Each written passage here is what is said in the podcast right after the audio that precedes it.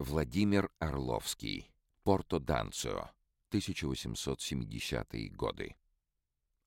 Сын богатого помещика Владимир Орловский приехал в Петербург в 1861 году.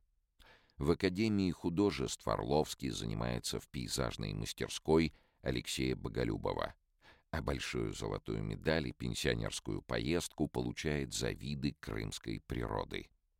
Свое европейское путешествие Орловский начинает в 1869 году с посещения Германии, а потом направляется в Париж, где знакомится с коллекциями Лувра, Люксембургского музея, а также экспозициями частных галерей.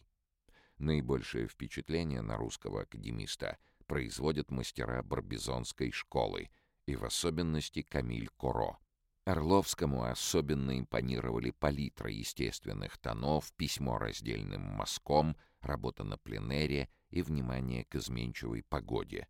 Приемы и принципы, которые во многом изменили строй живописи русского академиста.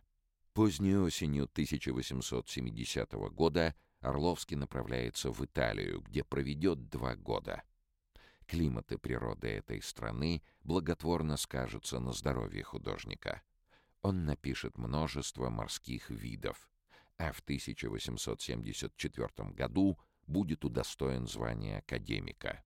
Владимиру Орловскому казалось несправедливым положение о трех годах заграничной поездки, положенных пенсионерам-пейзажистам. Еще три года они должны были работать в России. С просьбой увеличить срок пребывания в Италии художник писал в Академию художеств.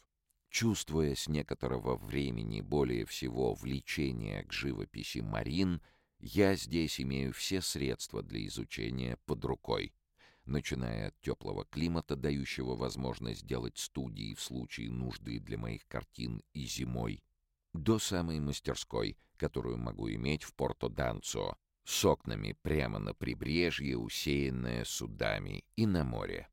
Сам Алексей Петрович Боголюбов, когда увидел это место, пожалел, что не знал о нем прежде, и был того же мнения, что мне полезно было бы остаться здесь некоторое время.